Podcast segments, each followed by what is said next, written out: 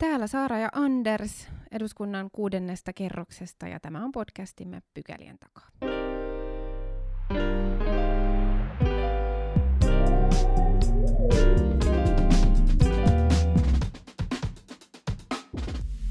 Mennään ensimmäiseen pykälään. Maahanmuutto puhututtaa, aina on sitten kun, kuntavaalit tai ei, ja, ja työperäinen maahanmuutto, siitä nyt on tullut jonkinlainen pieni kuntavaalien teema. Joko me sillä pelastetaan kestävyysvaje tai sitten työperäinen maahanmuutto johtaa sitten vaan siihen, että täällä Suomessa palkat tippuu ja, ja työntekijöitä riistetään ja, ja tota, talous ja työllisyys menee kuralle.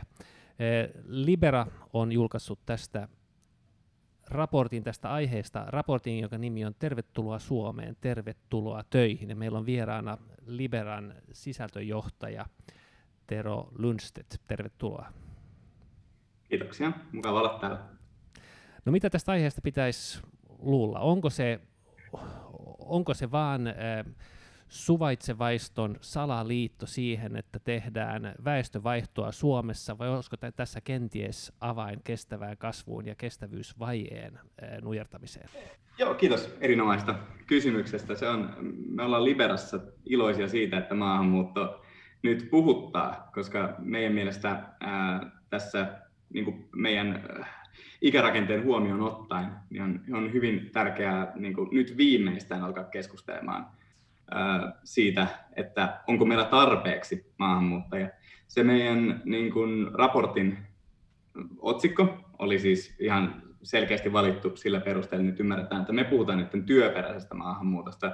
Humanitaarinen maahanmuutto on sitten eri kysymyksensä, siitäkin voidaan toki puhua, mutta niin kuin se yleensä vähän lähtee sitten niin kuin siinä kohtaa sivuraiteille. Nyt pelkästään, jos puhutaan työperäisestä maahanmuutosta, niin siinä ö, on ehdottomasti me nähdään ja meidän luvut siinä raportissa kovastikin sitä tota, todistelevat, että tämä on ihan kynnyskysymys Suomelle. Meidän on niin kuin, pakko alkaa joko ottaa selvästi enemmän työperäistä maahanmuuttoa tänne maahan sisään, tai sitten alkaa meidän tämä hyvinvointivaltion rahoituspohja oikeasti olla suurissa vaikeuksissa todella nopeasti.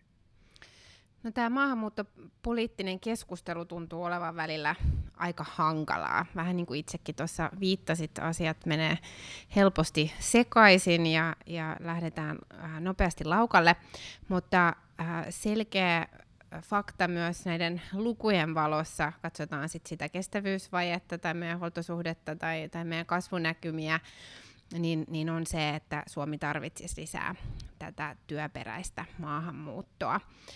Mikä, minkälaista ää, teidän tämän selvityksen perusteella olisi hyvä maahanmuuttopolitiikka? Joo, eli tota, ää, oikeastaan meillä on tämä teema tässä raportissa oli, että sitä tarvitaan merkittävästi enemmän, ja Libera esittää siihen niin kuin sen nettomaahanmuuttomäärän nostamista ää, hyvin merkittävästi. Ää, Paljon niin kuin merkittävästi? 10, me meinataan sellaista, meidän laskema taso sille, että se alkaa ratkomaan joitain, mutta ei ihan kaikkia vielä kestävyysvaiheeseen liittyviä ongelmia. Meidän pitäisi päästä sille samaiselle tasolle, mitä on niin kuin vaikka Kanadassa ja Saksassa. Eli meidän, meidän tapauksessa 40 000 nettomaahanmuuttajaa vuosittain, mutta se olisi vasta niin kuin 10 vuoden kuluttua, että sinne nostettaisiin niin kuin vuosi kerrallaan. Tietenkään me ei voida päättää meidän nettomaahanmuuttajien määrää niin työperäisessä maahanmuutossa, mutta me esitetään tässä hyvin vahvasti, että pitäisi tehdä poliittinen tavoite tulijoille ja sitten tehdä asioita sen eteen, että se niin kuin onnistuisi. Toinen asia, me tarvitaan ehdottomasti parempaa sitten työllistymisprosenttia myös niin kuin maahanmuuttajaryhmissä. Me ollaan myös sitä sitten perattu yksitellen näitä lukuja kanssa siinä raportissa. Mutta eli enemmän ja tota, niin, niin paremmin kohdentuvaa maahanmuuttoa. Joo, kun sanoit, sanoit, että tarvitaan poliittinen tavoite, niin tarkoittaa se nimenomaan sitä määrällistä tavoitetta, että se olisi politiikan yksi mittari, siis se, että, että tätä saadaan, päästään tiettyyn tavoitetasoon vuosittain. Juuri näin, että, että oikeastaan melkein mikä tahansa vaikka kansainvälinen vertailu. Meillä on tosi paljon käytetään Pohjoismaiden välisiä vertailuja, ja mä voin niihin palata, jos haluatte. Mutta melkein kaikki nämä vertailut näyttää sitä ihan niin kuin selkeää kuvaa, että enemmän tarvitaan ja mahdollisimman pian. Ja sen takia nimenomaan määrällinen tavoite olisi se. Niin kuin sitten, sitten me nähdään siinä, kun ruvetaan tätä määrällistä tavoitetta niin kuin kohti pyrkimään, että kuinka tehokasta se sitten onkaan, kuinka vetovoimainen Suomi nyt onkaan. Tämä on yksi myös meidän raportin niin kuin isoja teemoja. Se, että meidän pitää nyt ymmärtää se, että pikemminkin se, että ne on vaan niin kauheasti tulijoita, että me vaan sallitaan, niin ne vaan niin kuin vyöryy tänne. Niin työperäisen maahanmuuton osalta, niillä aloilla, mihin me halutaan tekijöitä, niin meidän pitäisi kilpailla niistä. Se on tulla olemaan vaikeaa. Me, me ei olla ihan varmoja, päästäisikö me näihin lukuihin, vaikka me haluttaisiin. Mm. Mutta siihen pitäisi pyrkiä. Joo, tämän on itsekin pistänyt merkille, että, että Suomessahan ei ole kauheasti maahanmuuttoa ollut. Tuossa mainitsit tämän pohjoismaisen vertailun, niin, niin eihän Suomeen ole ihan hirveästi ihmisiä ollut. Ja, ja nyt kun meillä tuossa viime kaudella oli tilanne, jossa Suomessa, Suomeen äh, maahanmuuttajien lukumäärät äh, hetkellisesti nousi, niin puhuttiin jopa kriisistä, vaikka silloinkin nämä, nämä luvut oli, oli sitten taas kansainvälisesti vertailtuna varsin pieniä. Ja ähm, tämä on varmaan niin osa selitys sille, että minkä takia tämä maahanmuuttoon liittyvä politiikka on, on Suomessa aika hankalaa, koska se, se ei ole ollut meillä, meillä vielä niin, niin yleistä eikä, eikä suurta. Ja sitten menee helposti nämä puurot ja vellit sekaisin, mutta työperäisen maahanmuuton osalta on, on ihan selvää, että ää, lisää ihmisiä tarvittaisiin tänne töitä tekemään. Mitkäs on sellaiset keskeisimmät epäkohdat tai tekijät, mitä tunnistitte, joilla tätä Suomen vetovoimaa ää, työperäisen maahanmuuton osalta voitaisiin parantaa? mitä me voitaisiin tehdä, jotta ihmiset haluaisivat, esimerkiksi kansainväliset ää, huippuosaajat, haluaisivat tulla tänne Suomeen? Tota, siinä meidän raportissa esitetään se meidän tavallaan ehkä se pääidea on se pisteytysmalli ja sitten siihen liittyy se kansallinen, kansallisen viisumin käyttöönotto. Niin se meidän pisteytysmallissa idea on, että se ei olisi ainoastaan edes huippuosaajat, nehän nyt on semmoisia niin tietenkin, että niistä se kilpailu on todella kovaa joka tapauksessa, riippuen vähän määritelmästä. Ää, mutta pikemminkin se meidän pisteytysmallin idea on se, että se olisi aina nimenomaan Suomen työmaailman tarpeet huomioon ottaen, että, että ei sen tarvitse välttämättä olla huippuosa sille, että jos meillä on hirveä tarve vaikka hoitajista, niin, niin se pisteytysmalli pystyy niin niin, nimenomaan. Niin sillä, ja, ja sitten, mutta kun me ei tiedä vaikka, että mikä on meidän tarve kymmenen vuoden kuluttua, niin se meidän pisteytysmalli se todella helposti ja nopeasti pystyisi sitten ää, muokkaamaan sitä sen mukaan, että mikä meidän silloisetkin tarpeet on. Ja me kilpailtaisiin sitten juuri siitä porukasta. Se olisi meille huippuosaajaa tai se, niin se tarpeellista, mutta sitten niin kuin, ei välttämättä muualla. Sitten, että se, mutta se, on, se on fakta, että meillä, meillä varsinkin vaikka vanhusten huollossa niin on vähän kädet loppuja. Joo, siis tällä, tällä hetkellä työperäinen pitkälle tapahtuu niin, että, että yritys houkuttelee jostain niin kuin suoraan töihin henkilön, mutta mä ymmärrän, että, ymmärrän, että tämä pisteytysmalli siis tarkoittaisi sitä, että, että ihminen tulee Suomeen, joko otetaan sisälle tai ei, ja sitten se Suomessa sitten niin kuin hakisi sen työpaikan. Juuri näin. Eli me esitän tätä mallia, missä hän voisi esimerkiksi jonkun nettiportaalin kautta jo niin kotimaassaan tehdä sen testin, joka sitten kertoo työllistymisen todennäköisyyttä Suomessa, jos se on tarpeeksi korkea määrä. Ja nämä on sitten ihan poliittisia päätöksiä, että mikä on korkea määrä niin kuin pisteitä ja mistä sitä saa, mutta sitten hän voi tosiaan tulla ilman jo työpaikkaa Suomeen sitä etsimään, koska hänellä selvästikin on sellaista tietotaitoa, mitä me halutaan, millä hän todennäköisesti täällä sitten myös työllistyy. Joo. Sä mainitsit tai vähän sivuit sitä aihetta tuossa alussa, että, että siis humanitaarista ja työperäistä usein sekoitetaan keskustelussa keskenään, ja usein kun otetaan Kanada mallina, niin puhutaan jotenkin siitä, että Kanadassa se on niin kuin puhtaasti rationaalista pisteytystä siinä, missä sitten meillä on humanitaarista maahanmuuttoa ja muuta, mutta sielläkin se on, niin kuin, niillä on ihan eri väylät, että, että siellä on tämä humanitaarinen polku, jossa on ihan, ihan tavoitteita, tai ei, ole tavoitteita, mutta siellä määrät on aika, aika isot, ja sitten on tämä ikään kuin pisteytyksen kautta tuleva, jossa on ihan selvät tavoitteet, jota, jotka nyt lienee on jotain 400 000 paikkeilla vuosittain, joka olisi suhteutettuna maan kokoon niin kuin vähän enemmän kuin tämä teidän 40 000? No joo, se oli, ehkä, ehkä se on vielä, vielä vähän korkeampi, mutta Kanada on siis esimerkkejä maista, mihin tulee kaikista eniten niin kuin länsimaista siis, niin kaikista eniten maahanmuuttajia. Että, tota, ää, ei me nyt välttämättä sanota, että Suomen pitää se maailman ennätyspaikka ottaa nyt aivan, mutta, me, me koettiin, että se on jo tarpeeksi niin korkea, ja se meidän piste, tota, niin, tai tilastomikkari ää, Pyykkönen niin laskeskeli, että toi olisi niin kuin sellaista koko luokkaa. Joo, mutta ihan kuten sanoit, niin siis kyse on, kyse on myöskin siitä, että miten saadaan tänne houkuteltua ihmisiä, että, että to, toisin kuin ehkä väitetään, niin, niin ei nyt Suomessa ehkä kauheasti liiku tarinoita maailmalla siitä, että tämä olisi maailman paras paikka tulla ja, ja täällä voi elää leveästi sosiaaliturvan varassa ja, ja, ja on äärimmäisen helppoa saada työtä, vaan kyllä varmaan jouduttaisiin tekemään työtä nimenomaan sen, sen houkuttelevuudenkin näkökulmasta, ja vaikka meidän palkkataso nyt ei ole kovinkaan hyvä, ja varsinkin jos halutaan houkutella erikoisosaajia, niin, niin varsinkin niiden sillä, sillä alueella niin palkkataso on, on jopa niin kuin heikko kansainvälisessä vertailussa. Öö, joo, kyllä siis noin puurot ja vellit tosiaan ne menee niin, niin helposti sekaisin tässä aihepiirissä aina, että tota, et me, me ollaan yritetty just niin kuin perata sellaisia, ää, se mitä sanoit aikaisemmin siitä tota, niin 2015 siitä niin sanotusta vyörystä, niin sille ihmiset ajattelee, että jos meillä niin työperäinen maahanmuutto sallitaan, että tulisi jonkinlaisia vyöryjä, sitten niitä, niitä ihmisiä, että sitä pitäisi nimenomaan hallita, fadota sitä niin uskomatonta jotenkin, mutta mut se ei todellakaan ole se niin kuin, mm. keissi, että siinähän puhuttiin niin kuin, ihan puhtaasti humanitaarisesta ää, ää, niin kuin porukan liikkeistä silloin. Ja, ja sitten tuossa niin houkuttelevuusaspektissa, niin me ollaan nimenomaan yritetty miettiä sitä kautta, että, että millaisista maista meillä olisi niin kuin mahdollisuutta saada sitä, kun me ei pystytä palkkakilpailussa kilpailemaan, mutta sitten esimerkiksi me ollaan tunnistettu, että tulijoita voisi olla paljon tällaisen pikkasen vähän alemman kehitysasteen niin kuin, äh, niin kuin HDI-indeksi maista, eli niin kuin esimerkiksi filippiiniläiset ja tällaiset, joilla on ihan käsittämättömän korkea ää, niin kuin työllistymisprosentti ää, Suomessa. Ja ne on niin semmoista porukkaa, millä on hyvä koulutustaso, ää, paljon sellaista osaamista, mitä tarvittaisiin, mutta sitten niin kuin, palkkatoiveet voi olla sitä luokkaa, että niin kuin se Suomen niin kuin, se on aika leveä leipä mm. sitten heikäläisille. Mutta sitten, että jos me EUn sisällä vaikka yrittäisiin kilpailla niin kuin, jostain niin kuin, koodareista tai niin kuin, todella erityisasiantuntijoista, niin sitten rupeaa tulee kyllä tenkkapoa aika nopeasti. Mm.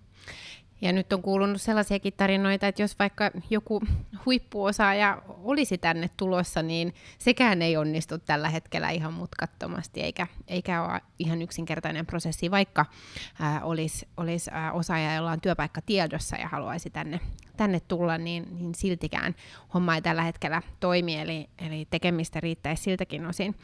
Tästä on tulkittavissa, että tämän teidän pisteytysehdotuksen myötä niin esimerkiksi saatavuusharkinnasta luovuttaisiin, jos, jos oikein ymmärrän. Ja mainitsit tämän kansallisen ää, viisumin, joka on, on toinen teidän ehdotus, niin se ilmeisestikin ää, korvaisi ää, oleskeluluvan. Öö, ensimmäisen oleskeluluvan, joo, kyllä. Et, et, siinä on, me ollaan hahmotettu tuossa meidän raportissa se, että mikä nykytilanteessa on se uskomaton musertava byrokratia siinä, että jos joku haluaa tulla niin kuin, vähänkään kauempaa kuin EU-alueelta, niin Suomeen tekee töitä. Ja se on todella karmaseva tarina siinä, niin kuin, mutta ihan todellisuudesta otettu, missä voi henkilöllä kestää 6-7 kuukautta vaikka niin kuin, työtarjouksesta kun se on saanut Suomesta työtarjouksen, niin se oikeasti astuu niin kuin Suomen kameralle ja pystyy rupeamaan tekemään sitä hommaa. Niin on ihan älytöntä touhu. Ja toi, niin kuin, toi ensinnäkin se on niin kuin, tragedia se niin kuin henkilö itsensäkin puolesta. Ja siinä, että se, niin kuin ne työt on tekemättä sen 6-7 kuukautta. Mutta lisäksi toi niin kuin, eriarvoistaa jo työpaikkojakin, koska niin kuin, isot niin kuin, työpaikat pystyy tuollaista niin kuin, tekemään ja tällä hetkellä tekevät, kun taas sitten pienemmillä ei ole mitään mahdollisuuksia tuollaiseen. Et kaikkea tätä me yritetään niin kuin, päästä eroon sillä meidän niin kuin, nopeasti sisään niin kuin, tyylillä ja todella nopeasti töihin sitten, ää, ää, jos niin kuin, sellaisen onnistuu, on jo onnistunut löytää tai onnistuu löytämään. Joo, eli jos oikein ymmärsin, niin, niin siis maahan saa tulla ja sitten on niin kuin tietty aikaikkuna, jonka aikana pitäisi sitten saada se työpaikka ja sitten sen perusteella saa, saa sitten sen oleskeluluvan. Näin, näinkö se menisi? Joka tapauksessa, kun tulee niin kuin Suomeen, niin siinä pitäisi sitten, me ollaan ehdotettu siitä, että se olisi vaikka kolmen kuukauden sisään, niin sitten haetaan sitä niin kuin varsinaista opiskelupaa. Sä tulet sillä kansallisella viisumilla niin kuin ensin Suomeen, ja sitten sä pystyt heti jo aloittaa työnteon ää, tai hakea sitä hyvinkin aktiivisesti. Ja sitten, mutta sitten sen kolmen kuukauden jälkeen, niin sitten sun pitää niin kuin tehdä se varsinainen oleskelulupahakemus, missä sitten sul, niin kuin huomattavasti tarkemmin vielä tarkistetaan taustat ja kaikki tämmöinen ää, homma sit siinä yhteydessä. Sitten, sitten se homma rupesi kulkea sillä normaaliraiteella sitten.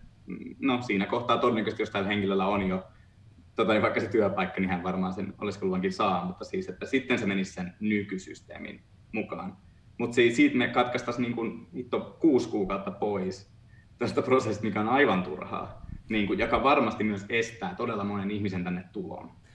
Joo, teillä on siinä raportissa aika kuvaava tarina siitä, että mitä se nyt tarkoittaa nyt nepalilaiselle kaverille, joka, vai onko se pakistanilaiselle, muista, joka lähtee naapurimaahan konsulaattiin ja sitten menee muutaman, muutaman kerran edestakaisin ja siinä menee niin kuin reilusti yli puolta vuotta ennen kuin, ennen kuin tietää, että, että, että, että onko, onko saamassa lupaa ja ennen kuin voi, voi, voi lähteä liikkeelle. Ja, ja tota, yritykselle, joka etsii ostaa osaajaa, niin, niin, niin eihän tuollaista odotusta, tai siis sanotaan näin, että se on huono asia kaikin puolin. Äh, joo, siis juurikin näin, mutta siinä on myös sitten se meidän uuden, uuden mallin ää, mukainen niin tämä sama kaavio, missä me näytetään, että miten se tosiaan se voisi tapahtua. Ää, se saadaan hyvin niin steamrollattua se prosessi, niin se, se voisi henkilö sitten olla jo kuukaudessa, kuukaudessa täällä ja käytännössä hommissa ja sitten se, se, se kynnys tipahtaisi siinä todella paljon. Ja sitten meillä olisi ehkä vähän vaan helpompi jo houkutellakin niitä ihmisiä mm. hommia tekemään, mutta tuommoinen niin kuuden, seitsemän kuukauden odottelu, niin, niin tämänkin takia me just puhutaan siitä, että kyllähän me voidaan niitä tavoitteita asettaa meidän pitääkin, mutta se ei ihan välttämättä toteudu tällä nykymallilla. Että. No me ollaan Andersin kanssa täällä lainsäätäjiä ja, ja koitetaan vaikuttaa siihen, että lainsäädäntö olisi, olisi mahdollisimman järkevää ja toimivaa. Ja, ja tota, tässä on äh, lainaus tästä teidän äh, raportin tekstistä, joka kuuluu näin. Maahanmuuton lainsäädäntö tarvitsee kokoavan ja selkeyttävän kokonaisuudistuksen, joka siirtää maahanmuuttopolitiikan takaisin demokraattisesti valittujen päättäjien käsiin. Onko teillä siis sellainen näkemys, että tämä maahanmuuttopolitiikka olisi nyt, nyt liian painokkaasti siellä viranomaisten käsissä? Joo, meillä oli tota, niin, niin, ihan loistava sisäpiiriläinen niin Helini Antti kirjoittamassa tästä ja siitä suurkiitokset hänellekin. Ja hän todella paljon valaisi meille tätä, mikä on tämä niin kuin Migrin rooli. Ja hän, niin kuin me koettiin sitten hyvin vahvasti se asian siten, että, että, että meillä on vain parsittu sitä, se on tota niin, 2004 on viimeksi pystytty tekemään kokonaisuudistus. Sen jälkeen skene on aivan täysin erilainen kuin oli silloin.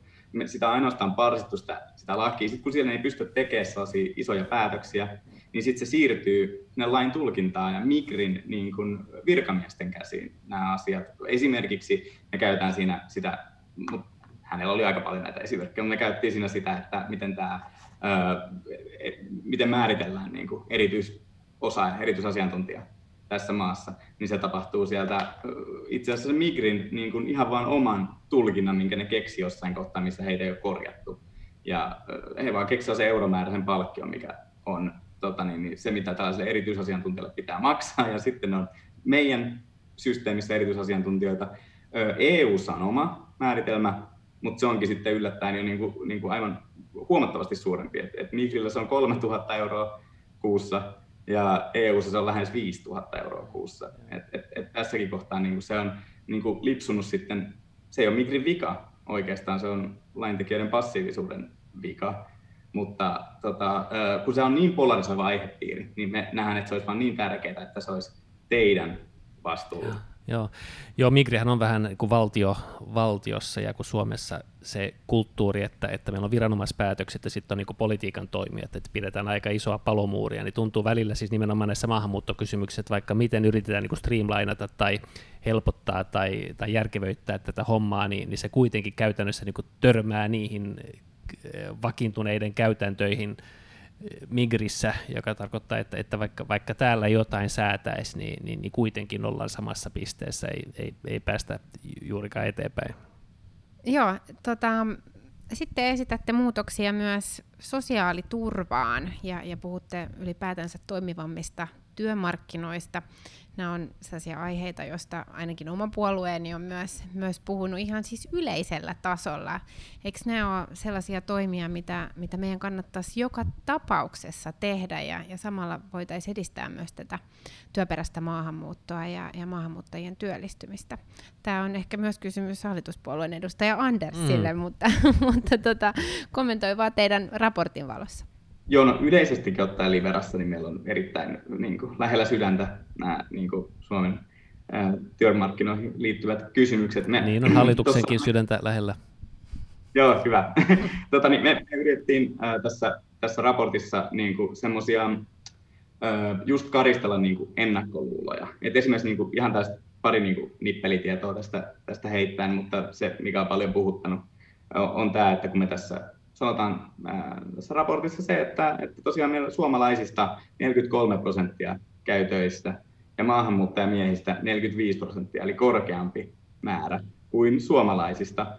Ja sitten ää, myös Kelan selvityksen mukaan nämä maahanmuuttajat ne itse asiassa käyttää vähemmän sosiaalietuuksia kuin suomalaiset.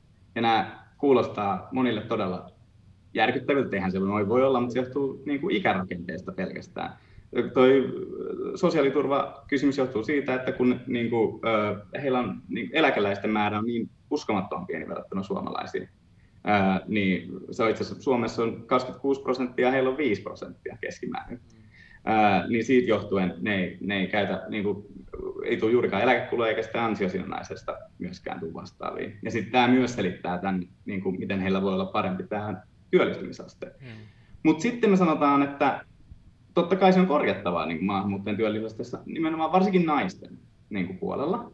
Mutta sitten me yritetään kääntää tätä niin, että mut kun nämä on vähän niin kuin tällaisia yleisiä niin kuin Suomen työmarkkinaongelmia, se ei ole niin kuin niinkään maahanmuuttaja-ongelma. Et esimerkiksi taas, jos nippeli saa heittää, niin, niin kuin me vertaillaan Pohjoismaihin kovasti. Norjassa 70 prosenttia niin kuin, tota niin, maahanmuuttajista niin, työskentelee ja Ruotsissa Tanskassa 67 me ollaan ihan peränpitäjiä sitten tässäkin asiassa. Mutta niin me ollaan kaikessa niin kuin työllisyysasteessa muutenkin. Että niin kuin, nämä ongelmat on Suomen työmarkkinoiden ongelmia eikä niinkään maahanmuutta ongelmia. Joo, että jos saataisiin kannustinloukkuja poistettua kaiken kaikkiaan, niin se, se auttaisi myöskin, auttaisi myöskin äh, maahanmuuttajia. Kun sä mainit, niin vaikka kotihoidon tuki. No vaikka niin kuin kotihoidon tuki, joka on niin kuin erityinen na, maahanmuuttajan naisten ongelma. Niin, itse asiassa juuri näin me tota, no, kotihoidon tuki me siinä eriteltiinkin, että, että muissa Pohjoismaissa ei ole yhtä pitkää myöskään kotihoidon tukea. Se, me, me koetaan, että se voi olla varsinkin maahanmuuttajanaisille niin kuin aika kova loukku ja selittää tämän heidän niin kuin, hyvinkin matalan työllisyysasteensa. Mutta toinen juttu on se, että me siinä vähän leikiteltiin näiltä ajatukset, kun on tullut vaikka näitä esityksiä, että, että pitäisikö olla se niin kuin, äh, sosiaaliturvan niin kuin jotenkin niin kuin ehdollisempaa, maahanmuuttajille sitä sitoa, kieliopintoihin, kaikkea tällaista. Me, me lopetettiin se keskustelu niin aika aikaisessa vaiheessa, me että ei kun siis niin kuin nämä kannustiloukut on kannustiloukku riippumatta niin kuin ihmisen taustasta, että, että niin kuin pikemminkin niin kuin se parempi kotouttamispolitiikka ylipäätänsä ottaen, mutta sitten nämä niin kannustinloukkuja meidän pitää, meidän pitää käydä niin kuin hartiavoimin töihin niiden poistamisen kaiken, kaikkien Suomessa niin kuin asuvien osalta. Kun tässä nyt on tullut et, esiin se, että, että me tarvitaan maahanmuuttoa, niin voiko, voiko kestävästi väittää, että, että vähäinen maahanmuutto on, on Suomen talouskasvulle este? No joo, no me tota, tässä raportissa tota, niin, haluttiin tuoda se esiin, kun nämä on erittäin meidän mielestä vertailukelpoisena Pohjoismaiden niin kansantalouden työmarkkinat, niin meillä on valtiovarainministeriö juuri arvioinut, että Suomen talous kasvaa vuoteen 2030 mennessä noin 10 prosenttia yhteensä, mikä voi kuulostaa ehkä hyvältä siihen asti, kunnes lukee, että kaikilla muilla Pohjoismaissa niin se on noin 20 prosenttia. Ja suurin nimenomaan syy, mitä valtiovarainministeriö tälle löytää tälle selitykselle, on se, että kaikkialla muualla niin se nettomaahanmuutosta johtuu työllisten, työllisten ihmisten määrän kasvu kuin meillä. Tämä on siis, tässä näkee se hyvin konkreettisesti sen, että, että kuinka paljon me ollaan perässä ja mitä se, mistä se johtaa, mihin se johtaa.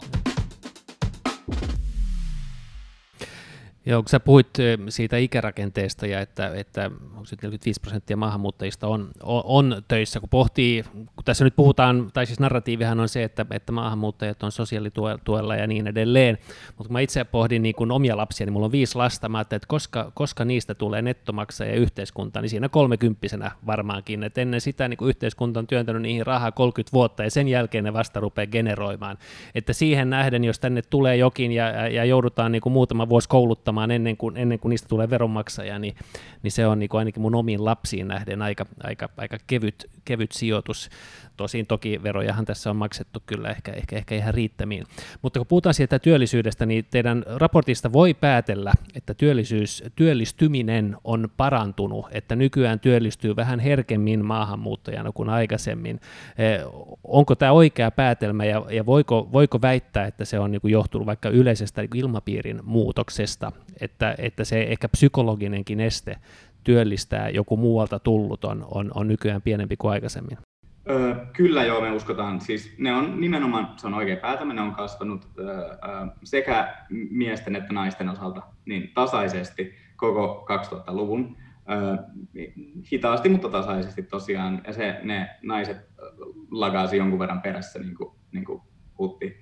Öö, mutta öö, me koetaan ehdottomasti, että siis kyllä se on mitä enemmän maahanmuuttajia tavallaan on yhteiskunnasta normaalimpia, siitä äh, tulee myös pienemmällä kynnyksellä heitä niin palkataan erilaisiin hommiin. Ja, et, et kyllä se niin kuin sille on itseään niin hyvä luova kierre, kyllä, mutta on, on tässäkin jotenkin tekemistä, että, että kyllä kaikenlaista asenneilmapiiriä edelleen löytyy varmasti, hmm. mutta parempaa suuntaan ollaan Mielenkiintoisia huomioita esille ja esittää myös konkreettisia ratkaisuehdotuksia, joista sanottakoon nyt vielä hallitukselle terveiset näistä työ, työmarkkinoiden joustavuutta parantavista ja, ja sosiaaliturvan kannustavuutta edistävistä toimista. Oikein paljon kiitoksia Tero, että tulit meidän vieraksi. Kiitos. Joo, tämä oli iloni. Kiitoksia teille.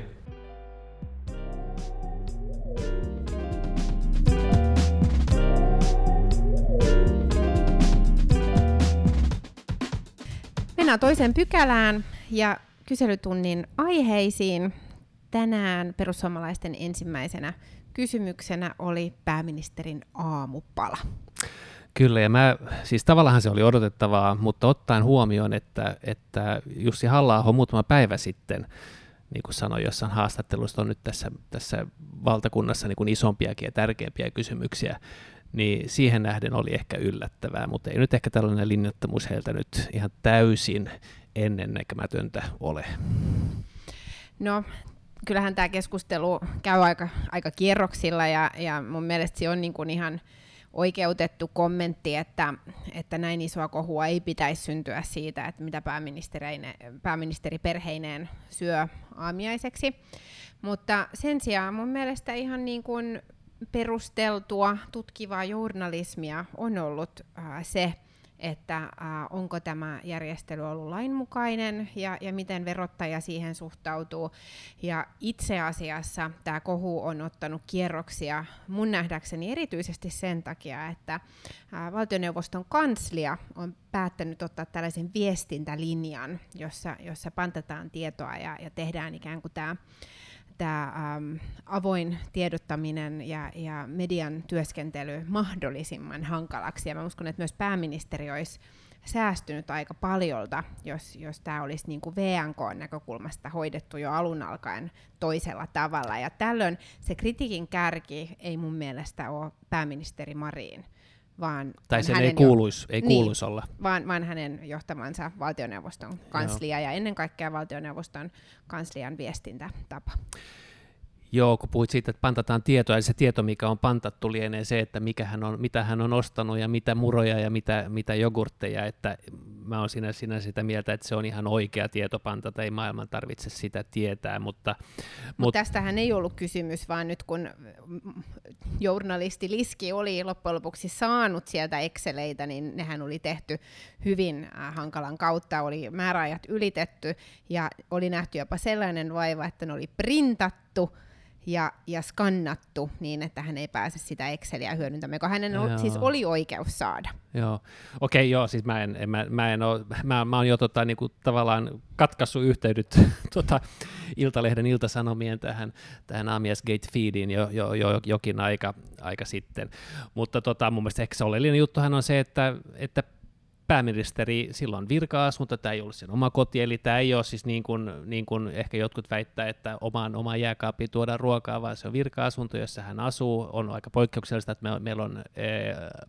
lapsiperhe lapsiperheen äiti pääministerinä, siellä asuu perhe ja sitä arkea yritetään jotenkin helpottaa ja sitten siellä sitten jääkaapissa, jääkaapissa on ruokaa ja hänelle on sanottu, että tämä on se käytäntö, tämä on se tapa ja mä luulen, että ei kukaan meistä sitä kyseenalaistaisi. Sitten kun sitä lähtee pohtimaan, niin onhan se selvä, että, että varmaanhan se jonkinlainen niin työsuhdeetu on, jolloin jonkinlainen verotusarvo, jonka tulisi niin jollain tavalla näkyä, näkyä verotuksessa ja, ja, ja siinä sitten syyttävä sormi ihan perustellusti voidaan, voidaan niin kuin suunnata valtioneuvoston kanslian suuntaan, että, että, että eikö näitä asioita ole pohdittu, mutta ei mun mielestä pääministerin tarvitse sitä mm. pohtia, että onhan, joo. Joo, hänellä on, on muutakin pohdittavaa ja en, en usko, että hän on, on henkilökohtaisesti äh, hirveästi ajatusta uhrannut sille, että, että miten tämä, kunhan niin kuin asiat hoituu ja, ja hän on näin ohjeistettu toimimaan.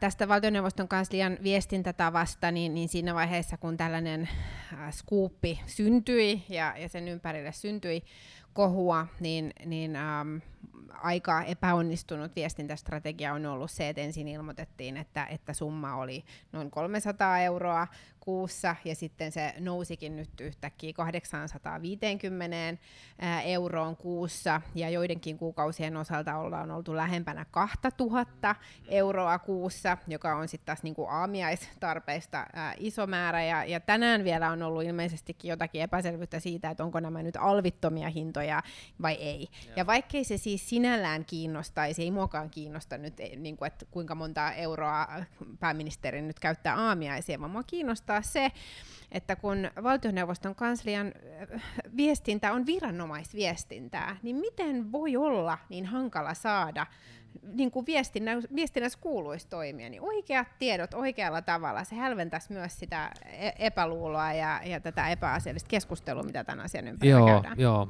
varmastikin, mutta näin sitä vaan niin kuin keskustellaan näistä, näistä tota, kunta, kuntavaalien alla, siinä missä varmaan olisi aika monta muutakin aihetta pohdittavaksi. Tässä pari viikkoa sitten pohdittiin progressiivista kuntaveroa, joka sekään on sinänsä niin kuin todellisuutta. Ja, no siihenkin ja nyt, varmaan päästään Siihenkin varmaan päästään, ja, ja nyt sitten tätä. Mutta siis siis ilokseni huomasin, että kokoomuksesta kukaan ei noussut ylös tässä keskustelussa. Tätä keskustelua kävi vaan, vaan perussuomalaiset, eikä nyt kovinkaan tyylikkäällä tavalla, mutta kokoomus oli ihan hiljaa. Antti Lindman vastasi siihen niin kuin pari kertaa, niin kuin tietenkin on asiallista, kun hän on mm. demareiden ryhmäpuheenjohtaja, mutta, mutta joo, mm. panin, panin, panin tämän huomiolle. No hienoa, hyvä kuulla. Ja, ja mua on itse ärsyttänyt se, että myös jotkin äm, asiantuntijat, jotka on aihetta kommentoinut mediassa, niin on, on niin kuin kommentoinut siihen sävyyn, että tämähän on niin kuin opposition rakentama kohu. Ja, ja tässä niin kuin oppositio lietsoo tällaista. somessa osallistunut tähän, mutta no salissa en nyt sanoisi tietysti... kyllä, että, että kokoomus on kauhean aktiivisesti tähän, tähän osallistunut, mutta äh, pidän kyllä ihan, ihan oikeutettuna, että media on tehnyt työnsä vallan vahtikoirana ja, ja siinä mielessä siis se, se työ, mikä on, on niin kuin tutkivan journalismin näkökulmasta tehty, niin se on ollut ihan, ihan perusteltua joo, joo, joo, joo, kyllä. Ja onhan meillä nyt vaikka Muna Salinin tapaus tuosta mm. 20 vuoden takaa, jossa hän tuota Tobleronen takia joutui eromaan. Si- se oli tietenkin vähän eri juttu. Siinä hän tietoisesti käytti, käytti valtion, valtion tota korttia omiin, omiin kuluihinsa, mutta, mutta tavallaan hän mun mielestä kertoo, siis sikäli kun tästä päästään yli, ja, ja tämä nyt ei mene ihan käsistä, niin kertoo se tavallaan mm. ihan terveestä, terveestä tavasta niin kuin seurata valtaa pitäjää ja, ja pitämään niin kuin niitä vastuussa. Mm. Niin, että on oikeat tiedot, no, ja, joo. ja silloin kun veroeuroja käytetään, niin on, on no. myös niin kuin, ää, tiedossa, että, että mihin, mihin ne menee ja, ja minkälaisilla säännöillä ja, ja kuka niistä on päättänyt no. ja, ja kuinka lainmukaisia on. Et siinä mielessä yhden asian haluan vielä sanota, sanoa, kun pääministeri Marin puolustautui. Ja, ja, ja mun puolustautui aika, aika hyvin. Va- vastasi näihin kysymyksiin, mitä perussuomalaisilta tuli. Niin, äh, Mutta hän sanoi, että äh, eduskunnalla on, on ollut käytettävissä, tai eduskunnalla on, on tietenkin käytettävissä kaikki tiedot, mitä, mitä kuuluukin olla ja, ja näin poispäin. Niin hän jätti kyllä nyt huomiotta sen, mikä on demokratian kannalta kyllä ihan niin kuin huolestuttava ilmiö, että tällä kaudella eduskunnalla ei ole ollut koko ajan käytettävissä kaikkia niitä tietoja, jotka meillä kuuluisi olla ää, päätöksenteon tukena. Ja, ja viittaa nyt ihan aikaisempaan lainsäädäntöön ja, ja erityisesti tähän koronakriisin hoitoon liittyviin mm. asioihin, jossa on ollut useampia tilanteita, jossa valiokunta ei ole saanut hallitukselta riittäviä ää, tietoja, jotka, jotka kuuluisi ää, ihan perustuslain nojallakin olla, olla meidän käytettävissä. Joo, ei poikkeuksellista, mutta, mutta joka tapauksessa niin joo, korjattavaa varmaan on. Mm. Mutta siitä mentiin eteenpäin toiseen kysymykseen. Kokoomus äh, tarttui ovelasti siihen, että oli huomannut, että hallituksen sisällä on vähän erimielisyyttä siitä, että, että miten nyt tähän maakuntaveroon pitäisi suhtautua, ja siinähän oli ymmärrettävä ja looginen iskun paikka. No kyllähän suomalaisilla pitäisi olla oikeus tietää, että kun, kun ää, tätä sote-maakuntauudistusta nyt viedään eteenpäin ja sen yhteydessä on puhuttu maakuntaverosta, niin onko sellaista nyt, nyt tulossa vai ei. Ja, ja on ollut ihan ää, silmiin pistävää, että hallituksessa on tästä hyvin ristiriitaisia näkemyksiä. Ää, osa hallituspuolueista sanoo, että sote-uudistusta ei tule ilman maakuntaveroa. Ja sitten erityisesti keskusta on, on kommentoinut siihen sävyyn, että, että vähän niin kuin parlamentaarinen komiteakin, mm. että, että ei, ei nähdä tätä toteuttamiskelpoiseksi. Joo, vasemmisto on, on jo jännittänyt, jännittänyt Jousen aika tiukalle tässä kysymyksessä ja laittanut nämä ehdolliseksi. Siis se, mitä me, mistä me ollaan sovittu, on se, että, että asia valmistellaan, mutta on myöskin kirjattu, että ellei sitä tule, niin, niin rahoitusta ja näiden kuntien rahoituksen kestävyyttä tai kun kaupunkia joudutaan sitten tutkimaan. Että kyllä tässä niin kuin tällainenkin ehto on, mikä viittaa siihen, että ei tämä nyt ihan kirkossa kuulutettu ole. Siis teoreettisella tasolla maakuntavero on, on, on niin kuin looginen ja ihan hyvä, että silloin päättäjillä on, on tavallaan verotusinstrumentti ja ne on käytännössä vastuussa siitä, että ne pitää sen nyt pitää sen matalana ja sitten niin kuin, niillä on sitten menot ja näiden pitää kohdata. Eh, ja moni moni tota, valtiovarainvalikunnassa, itse asiassa aika moni asiantuntija on, on niin puhunut sen puolesta nimenomaan tällaisen tietyn logiikan näkökulmasta, mutta sitten niin käytännön tasolla koska siitähän loppujen lopuksi on kysymys, niin, niin siinä, siihen tulee aika paljon ongelmia ja, ja, ja, kuntia, ja, ja maakuntia kohdellaan eri tavalla ja, ja tuloerot uh, uhkaa kasvaa maakuntien välillä. Että siksi tämä työryhmä sitten päätyi siihen, että ei suositellut tätä, koska ne käytännön ongelmat on niin isot ja, ja tähän on sitten niin kuin syytä, syytä, syytä uskoa ja, ja, ja ainakin niin kuin vakavasti harkita, että onko tämä nyt sitten, sitten se oikea, oikea järjestelmä.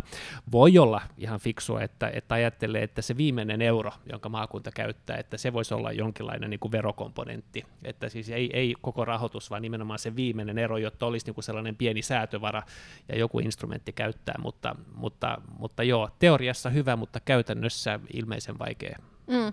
No tämä asiahan jäi nyt edelleen auki, vaikka me yritimme, tai kokoomuksen edustajat yritti useaan otteeseen mahdollisimman selkeällä kysymyksellä kysyä, että mikä tämän tilanne nyt on, ja pääministeri sanoi vähän siihen suuntaan, että, että asiaa selvitetään ja, ja hallitusohjelmaan mukaisesti edetään, ja, ja siellä tämä, tämä uusi verotuksen taso on mukana, ja, ja sitten taas ää, tuore valtiovarainministeri Saarikko sanoi varsin tomerasti, että, että hänen pöydällään tällaista ei ole. Joo. Sitten hän tähän liittyen keskustelu sitten liukui siihen progressiiviseen kuntaveroon ja siihen, että, että pitääkö pääomaveroa myöskin, tai pitääkö niin kuin kunnalle suoraan tulla osuus pääomaverosta, nythän se tulee valtionosuuksien kautta. Ja tämä viimeinen oli, oli kysymys aika monessa vaalikoneessa, sä et tarvinnut niistä välittää, mutta kuntavaalikoneessa tällainen kysymys on esiintynyt, ja tämä progressiivinen kuntaverohan liittyy sitten Sanna Marinin ulostulon, joka, joka ehkä sitten myöhemmin hän itsekin ehkä, ehkä ymmärsi vähän harkitsemattomaksi. Mutta nämähän on molemmat ovat ongelmallisia siitä näkökulmasta, että jos kuntavero olisi progressiivinen, niin ne kunnat, joilla on nyt heikko, heikko veropohja, se vähenisi entisestään, heikkenisi entisestään, ja ne, ne joilla menee hyvin, niille tulisi lisää tuloa.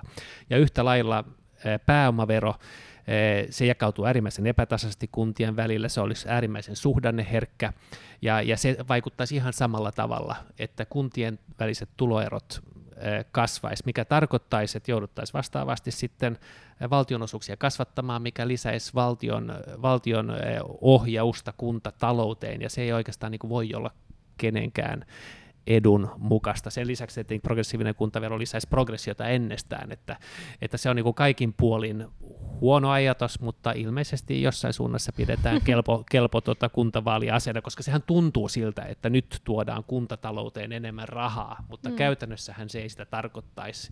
Ja koska se veisi valtiosta rahaa, se, valtiolta rahaa myöskin, niin se johtaisi kaiken maailman ongelmiin. Mm. No, mutta hienoa pohdintaa, Anders, ja, ja helppo olla samaa mieltä, mutta te nyt kuitenkin olette mukana siellä, siellä hallituksessa, Kyllä, ja tämä ei ole hallituksen, on. ja tämä ei ole, ja hallituksen pöydällähän kumpikaan näistä asioista ei ole. Tällaisia asioita, ihan siis tänäänkin yhden kysely kyselytunnin aikana niin on, on puhuttu nimenomaan tästä kuntaveron progressiosta, äh, on puhuttu pääomien ja, ja aikaisemmin on puhuttu osinkoverotuksesta ja, ja sitten tämä kokonaan uusi verotuksen taso, niin kyllä ollaan aika kaukana porvarillisesta politiikasta.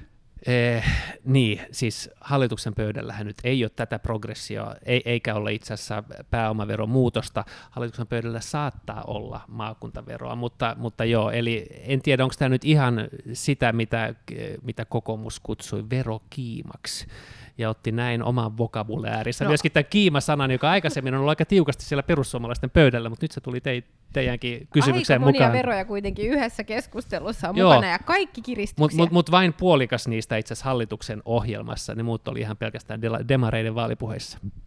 Kyllä. No mutta äh, selkoa ei kuitenkaan tähän kysymykseen saatu, että onko se no, sen, sen, sen mä myönnän, sen mä myönnän. Joo, mitäs muuta? Meillä oli kulttuurialaa. Joo, mä itse asiassa en kuullut sitä. Voidaan siitäkin puhua, mutta mä kuulin äh, kollega Laukkasen kysymyksen, joka koski tätä keskustelukulttuuria. Ja, ja eduskunnan kyselytunti on kyllä ihan oiva paikka nostaa esille, Joo. että politiikan keskustelukulttuuri palautuu, on, on palautuu usko ihmisyyteen. Joo, kyllä heidän äh, kristillisdemokraattien kysymys kuitenkin äh, liittyi ennen kaikkea sananvapauteen. Mm, ja, ja kysymys kuului jotenkin niin, että mitä toimia hallitus aikoo joo. tehdä, että, että sananvapaus Suomessa paranisi. Joo, joo siis mä olin niin kuin alussa, mun mielestä mä pidin sitä kysymyksestä, koska mä ajattelin, että se liittyy keskustelukulttuuriin, kunnes mä ymmärsin, että se liittyy sananvapauteen ja, ja varmaan niin kuin välillisesti tähän Keis Räsäseen, jossa sananvapautta, eli käy, on, on mun mielestä käytetty kyseenalaisesti siitä näkökulmasta, että ollaan luettu kirjoitettua sanaa ja sillä verukkeella, että se löytyy raamatusta, katsotaan, että on sen kautta niin kuin oikeutus käytännössä niin kuin demonisoida ihmisryhmää. Ja, ja tämä keissi nyt on, on, on oikeusasteissa ja katsotaan, mitä siinä nyt käy. Mutta, mutta sehän oli, oli, oli KDn kulma tähän, että, että, ja, ja mä en oikein tiedä, että voidaanko puhua siitä, että, että keskustelukulttuurin ongelman ratkaisu on se, että, että uskontoon, uskonnon, uskontoon niin kuin vedoten voidaan sanoa toisesta ihan mitä tahansa. Joo, kysymys osoitettiin sisäministeri Ohisalolle, joka, joka kyllä vastasi mun mielestä niin kuin laajemmin tähän, tähän keskustelukulttuurin kärjistymiseen ja, ja vähän niin kuin, tai sivuta ihan vihapuhetta. Ja, ja ollaan tultiin ikään kuin siihen vihapuheen määrittelyn haasteeseen ja sen jälkeen mulla ei ollut mahdollista kuulla, kuulla miten keskustelu jatkui. Joo, ja siis äh, Anna-Maja Henrikssonkin vastasi tähän, ja muistan molemmat, sekä Anna-Maja että Ohisalo, vähän niin kuin ohitti tämän kysymyksen niin kuin todellisen tarkoitusperän, joka oli, oli, oli tarttua niin kuin tähän Case Räsäsen, niin kuin mä sen tulkitsin ja puhuin laajemmin, ja mun mielestä aika elegantisti niin kuin sivusi tai ohitti, ohitti tämän, tämän niin kuin Kyllä. koden näkemyksen tästä Kyllä, no, nostivat keskustelun ehkä sille tasolle, mikä on yhteiskunnallisesti nyt ajankohtaisempi ja, ja merkittävämpi.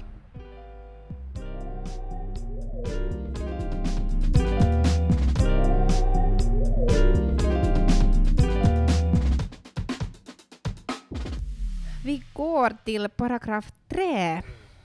Anders, um, har du redan röstat? Uh, nej, jag har inte röstat. Alltså jag är, jag är lite vidskeplig. Eller jag är vidskeplig bara när jag själv ställer upp. Och nu har jag nu varit uppställd här några några val och, och då tänker jag att man ska rösta på, på valdagen. Okej, Ja. det, det är traditionellt. Det är tradition, ja. ja och, och då går jag till Hindersby skola i Kyrkslätt Okej. och där röstar man och, och sen Och sen så... ska du dricka kaffe, Ja, ni kaffe ska och fika. Ja, där, alltså därför brukar skolan brukar ha någon sån lite kaffeförsäljning. Och nu, det kan hända att de inte har nu när det är så här corona, men att, men att ja, det är så. Och sen när man går dit, när man går liksom den där tre, fyra kilometer till, till, det där, till det här röstningsstället så träffar man lite människor som går gående och, och så kan man lite, liksom, lite sådär försöka, ja. Försöka möjlighet. tolka filisen att, Ja, ja. att är det okej. bra eller inte. Ja. Och sen är det spännande varje dag, äh, hela dagen, Ja, att hur ska det gå. Och sen på, på kvällen vet, vet ni redan. Men jag kommer faktiskt att vara i Åbo sen på valdagen. Jag tror att vi, vi röstar på morgonen och så måste jag åka till Åbo. Vi ska på ett, på ett dop. Och sen kommer jag väl tillbaka på någon sorts valvaka. Mm, Okej. ja. Men du, har du röstat än? Nej, men, men jag ska göra det. Så här på Ah, förhand? Ja, Ja, precis. Ja. Det, det är lättare och det är Mm. någonting att jag vill bara göra. Ja, det är ingen Ja. sån ritual. Nej, Ja. nej. Jag, jag, jag vill bara, när jag går till äh, K-market, Ja, jag har inte varit just nu, men, men jag ska göra det. Kanske imorgon. ja. Men man, ska ju inte fråga vad man har röstat på. Mm. Men att eh, om jag nu ändå frågar, så eh, har du alltid röstat på Samlingspartiet? Det har jag gjort och jag har, jag har nästan äh, varje gång röstat min själv. Ja, För att jag var 21 ja, när jag, när jag var i min första valet. Det var, ja, det var kanske äh, 13 år sedan. ja. Ja, 12 år sedan. Ja, ja. ja, nu har jag ju nog några gånger röstat på mig själv också, men jag, jag har nog röstat på ganska många partier faktiskt. Att jag är så ny, ny i politiken. Och Har du röstat förstås, Samlingspartiet? eh, det ska ha varit ett presidentval Ah, i så okej. fall. Ja, nu finns det risk för att jag kanske Mm. har gjort det. Ja, No, det är bra att veta. ja. Kom ihåg alla att rösta. Jepp, jepp. Hela högen, alla ut, alla ut. Fast det skulle regna.